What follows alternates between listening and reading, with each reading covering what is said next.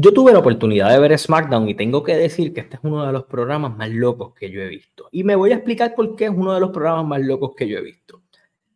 No tengo problema con lo que estás haciendo con la división femenina. Me estás presentando a Chotzi, que para mí sigue totalmente verde en muchas ocasiones. El look está más cool, pero sigue siendo lo mismo. Su finisher ella nunca lo ejecuta muy bien o Bailey lo cae muy mal.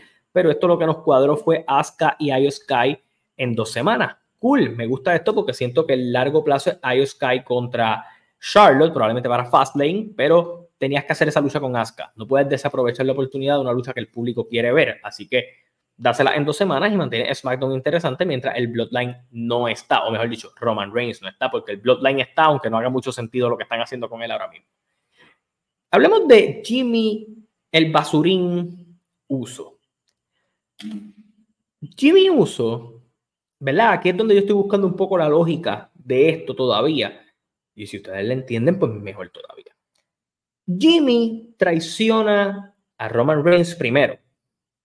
Esto lleva a que eventualmente Jay se una a su hermano y lo apoye y se enfrenten en una lucha de pareja en la cual Jay plancha a Roman y lleva a Jay contra Roman en SummerSlam. Hasta ahí estamos bien.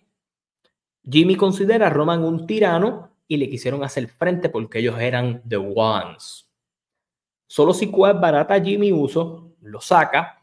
Jimmy Uso hace su regreso en SummerSlam y le acuesta a su hermano y su explicación fue decir que él no quería que su hermano como Tribal Shift se corrompiera y lo dejara solo. Al final del día, Jay lo atacó, atacó a todo el mundo y se fue para Raw.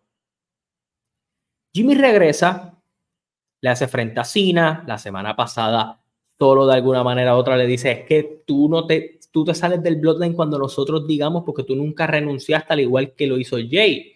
Ok, pues entonces Jimmy nunca estuvo fuera del Bloodline a pesar de atacar a esa gente. Pero entonces ahora vemos un Jimmy que hace cero sentido que él quiere estar en el Bloodline, pero como su personaje es un estúpido, pues funciona, eh, pidiendo que él quiere estar en el Bloodline, que como él nunca renunció, él está adentro, que lo hable con Roman Reigns y Paul Heyman le dice, pues no es lo mismo que obviamente por sangre esté en el Bloodline, pero no es lo mismo estar dentro del Bloodline. Ahí obviamente seguimos los problemas de AJ Styles, tuvo un roce con Heyman, que ellos tuvieron problemas en la vida real por algo del despido de, de DOC en aquel entonces, que debieron haber seguido despedidos, no sé para qué los contrataron otra vez. Y obviamente Jimmy hace el salve y nos lleva el main event de la noche, que era Jimmy contra AJ. Pero aquí vamos a las otras cosas que siguen sin hacer sentido desde la semana pasada, DOC, que no han tenido casi oportunidades en el main roster, y ir por el Bloodline haría todo el sentido del mundo, le llevan diciendo a AJ que no se pegue, que no vaya para allá, que eso no es problema de él, que no se meta en eso. AJ siendo el tipo que quiere defender su casa y que cuenta con que sus amigos quieran defender la casa que él construyó, pues va para adelante. ¿Y sus panas que son? Coño, mano, pues jódete tú. Yo no voy para allá. Yo mejor me quedo viendo videos aquí con mi chin y con el otro cabrón que no lucha. O sea, ¿dónde está la lógica de eso? Porque si tú son facciones contra facciones, AJ podría elevar un poco el rol de Carl y de Luke haciendo esto. No sé por qué los quieren dejar fuera de la ecuación. Eh, obviamente son unos basurines y no sirven para mucho, pero sería cool que los hubieran integrado porque durante el show vimos la dinámica del grupo de Lashley, Street Profits, vimos la dinámica del Joshua Day, vimos la dinámica del Bloodline vimos la dinámica de los Brawling Brutes, pues porque entonces no vemos también a DOC como una agrupación si estamos teniendo guerras de facciones aquí. Pero pues no sé por qué los, quieren dejar fuera y todo lo demás. Ahora vamos a otra cosa. El Judgment Day estuvo tirándole pullas al Bloodline y en Raw también ellos han tirado pullas al Bloodline. Se enfrentan a los Brawling Brutes, tienen una victoria. Y después de estar tirando cizaña todo el show al Bloodline, e incluso cuando ellos están, sale Lashley y los Street Profits que decían que eran los rudos, que están anotados como rudos en el roster, pero actúan cada vez más como técnicos, salen, le hacen frente al Judgment Day y le dicen, hay algo ustedes tienen razón, el Bloodline está hecho canto, pero ustedes no son los que van a correr el WWE, somos nosotros. So hay otros roce más entre equipos allí. Y aquellos dijeron que el Bloodline se está haciendo canto. So, ya todo el mundo está como dejando claro, mi corillo es mi corillo, si chocamos, te vas a joder. Esa es la actitud. Y al final del show vimos a un AJ Styles derrotar a Jimmy Uso, lo vimos derrotarlo, Y luego cuando él está fuera, el Judgment Day entró, atacó y se lo entregó a Solo.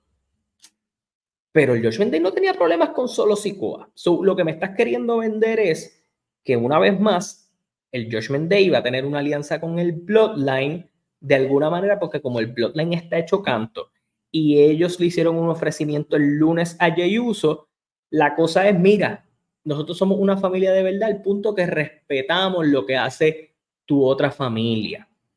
O, como ellos están en todas las marcas y ellos ya corren en NXT, corren Raw, pues quieren tener un poquito de ayudita en SmackDown. Eso es un poco más de sentido. Pero DOC haciendo esto, como están manejando lo de Jimmy, mientras Jay y Roman no están, eh, medio basuriento, en, mi opinión. Ustedes si tienen una mejor forma de explicarme por qué están haciéndolo así, por qué, pero esto no está haciendo tanto cine como estaba haciendo el cine previamente. Lo que sí está haciendo cine, y es lo que yo dije en un short que hice recientemente, y es que LA Knight renovó con WWE, y una de las razones por las que se comentaba que ellos no se habían ido full con el push de LA Knight era porque él estaba próximo a renovar su contrato, al igual que otros superestrellas dentro de WWE que están próximas a renovar y la están tratando con pinzas. LA Knight era uno de ellos, y LA Knight si hubiera quedado siendo Max Dupri o no se hubiera pegado, probablemente se hubiera ido. Yo estoy probablemente altamente probable, seguro de que se hubiera pasado. Obviamente el cambio de lo que ha pasado en los últimos meses con el A-Night,